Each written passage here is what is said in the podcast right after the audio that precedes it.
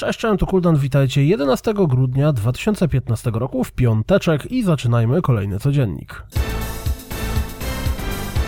Nadchodzący tylko na PC XCOM 2 otrzymał nowy zwiastun. Fajny zwiastun. Przy okazji poznaliśmy datę premiery. Gra pojawić ma się 5 lutego przyszłego roku oraz oficjalne wymagania sprzętowe. W związku ze zbliżającym się DLC do Assassin's Creed Syndicate dotyczącym kub rozpruwacza pojawił się jego zwiastun. LEGO Marvel's Avengers otrzymał zwiastun, a w nim trochę akcji, trochę historii i trochę heheszków, jak to w przypadku gier LEGO. W związku z dodaniem Intergalactic Race Warriors do Steam Greenlight pojawił się zwiastun gry. Wzbudza wasze zainteresowanie? Dawno nie było żadnej gry w świecie Warhammera, dlatego też z okazji dodania do Early Accessu Warhammer 40k Dark Nexus Arena, tak, zgadza się, arena w nazwie gry oznacza MOBę, pojawił się jej zwiastun. Enigami, czyli francuskie indie studio, zaprezentowało zwiastun gry RPG Shyness, która aktualnie znajduje się w produkcji. Wygląda bardzo interesująco, zwłaszcza dla fanów JRPGów. Dostaniemy europejskie Nino Kuni?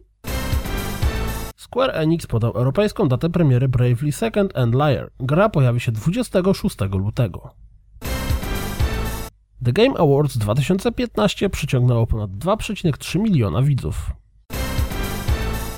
Parę miesięcy temu Techland wystartował z prozdrowotną kampanią zdrowotną związaną z piciem wody. Za wrzucanie fotki otagowanej hashtagiem Drink4DLC mieliśmy dostać jakieś darmowe DLC do Dying Lighta. Zestaw hashtag Drink4DLC zawierać ma nowe zadanie dostępne na terenie Starego Miasta, projekt nowej broni i dwa wyzwania parkour. Za darmo i ocet słodki. EA pochwaliła się infografiką dotyczącą Star Wars Battlefront. Dowiemy się z niej na przykład, że najczęściej granym herosem był Boba Fett, czy też, że aż 36,3 miliona metalowych słoni dużych zostało zniszczone. 12 lutego w Laval we Francji odbędzie się rozdanie nagród Emotional Games Award. Jak sama nazwa wskazuje, docenione zostaną gry z największą ilością emotions. Hm. Wszyscy maniacy czekający na Personę 5 natychmiast klikają w link, aby przenieść się na stronę Game Informera, który umieścił sporo nowych informacji o grze. Pojawiło się pierwsze 20 minut gameplayu z Firewatch. Chcę to teraz. To wszystko na dziś, jak zawsze. Dziękuję za słuchanie, jak zawsze zapraszam na naszą stronę www.rozgrywkapodcast.pl i słyszymy się w poniedziałek. Miłego weekendu, cześć!